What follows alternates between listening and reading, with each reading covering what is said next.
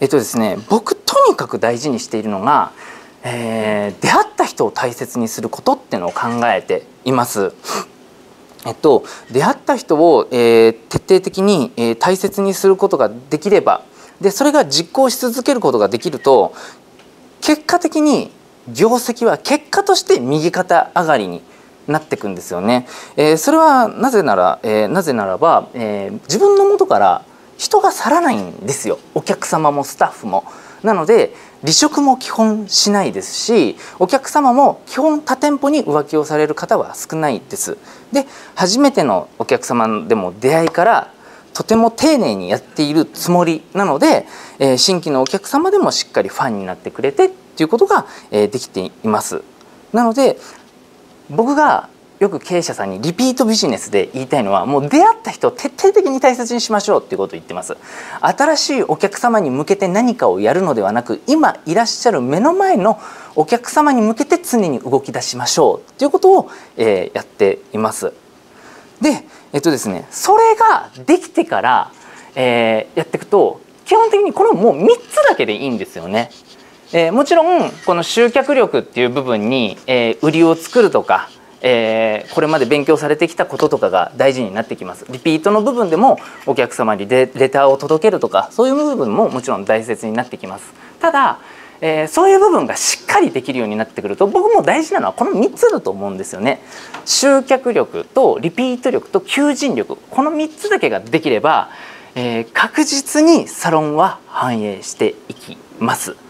例えば集客を一生懸命一生懸命やっても、えー、リピートがもうゼロでしたら毎毎月、えー、新規のお客様を呼び込まなきゃいけないですし育てたスタッフがうちじゃ嫌だって言って他のサロンに行っちゃえばもう一瞬にしてその子が作り上げられる次の売り上げってゼロになってしまうじゃないですか。なので僕はもうこの3つだけに集中して事業を常に考えています。で、えー、出会いって点なんですよね。もうたまたま偶然今日なんで来てくれたんですか？他のサロンが今まで行ってきたところがやってなかったから前から気になってたディアーズさんに来て来ました。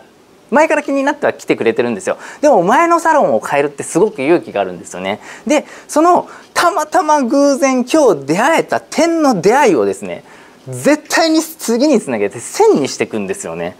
これがもう繁栄の全ての秘訣かなと思いますもうこれはもうビジネスだけじゃなくて交友関係だったりもう全てにおいてこれかなと思います出会う人出会う人にまたお前に会いたいよって言わせれば、まあ、言ってれば僕もっとモテてると思うんですけど ちょっとそっちの方はうまくいってないかもしれないんですけど言ってもらえれば絶対に美容室もうまくいくしスタッフも輝くんですよ。出会った人が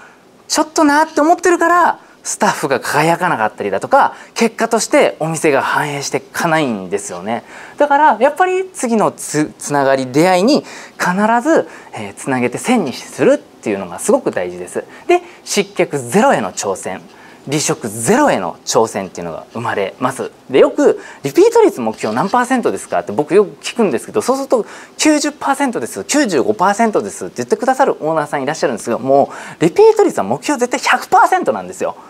もうなんでその段階で5%削るんですかっていうことを結構言います。その5%は何の5%なんですかって。はい。でリピート率っていうのはもう常に100%目指してるとこういう数字になっていくんですよね。だって誰もこぼしちゃいけないんですよ。例えばリピート率90%っていう素晴らしい成績を目標にしてスタッフが「あ今月リピート率90%でした。でも何々さん来てくれなかったです。でも90%だからいいですよね」とかっていう会話が当たり前になってしまうんですよ。でそういう意識が大きくなればなるほど数字叩いてるからいいやってなっちゃうんですよね。そうすると結局目の前のお客様を大事にできなかったりするのでやっぱりリピート率は100%を本気で真剣に目指すとしてその結果としてこういう形になります。例えば経営者さんが実際に数字をにらめっこして 90%80% っていうの数字はいいと思うんですよ。だけどお客様に接客するスタッフがリピート率 80%90% とか目指してちゃいけないなと思うんですよ。次の、えー、ページがちょっと重要なんですけど基本的に右肩成長するポイントはどこにあるかっていうとこれなんですよ。えっとですね集客力リピート力求人力を強化させながら目の前の人のにファンになってってもらい人が自分のもと自社からスタッフから去らないようにしていくと伸びていくんですが、えー、そういうふうにならないようにするために、えー、徹底しているのがこちらですね、えー、商品とターゲットが明確であること。例えばですねえっとそうですね。僕えー、っとですね漫画が好きなんですけど漫画と映画が好きなんですよ。だから漫画と映画が好きな人来てもらえればちょっとこう盛り上がれると思うんですよね。美容室ってそれだと思っててこういうお客さんに来てくださいってもうしっかり発信していくんですよね。で誰でもいいですよ。来てください。ってやるともしかしたら誰でも来てくれるかもしれないですけどそうすると自分の自社が会社が得意としてくれるお客様がどんどんどんどん薄れてってしまうんですよね。特化しているところに取られていくので。そうすると結局お客様が通ってうちに何をしに来てくれているのかわからなくなってしまい失脚してしまったり来なくなってしまったりだとかそもそも1回目からリピートしないっていうことが生まれてしまうんですよ。なので商品とターゲットが明確であることっていうのは超重要です。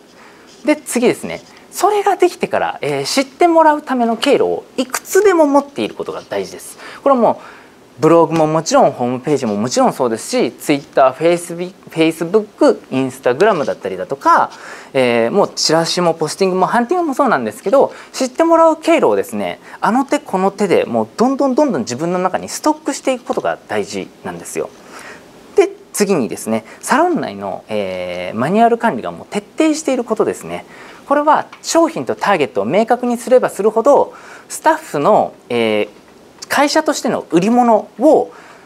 一定のクオリティ品質でキープさせなきゃいけないのでそのための、え、マニュアルが絶対に必要になってきます。好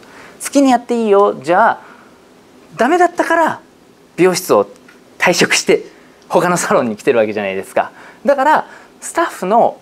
個性は大事にします。けどまず売れてからの個性を大事にするっていう意識でマニュアルを徹底的に作り込んでそれを実践してってもらいます。僕は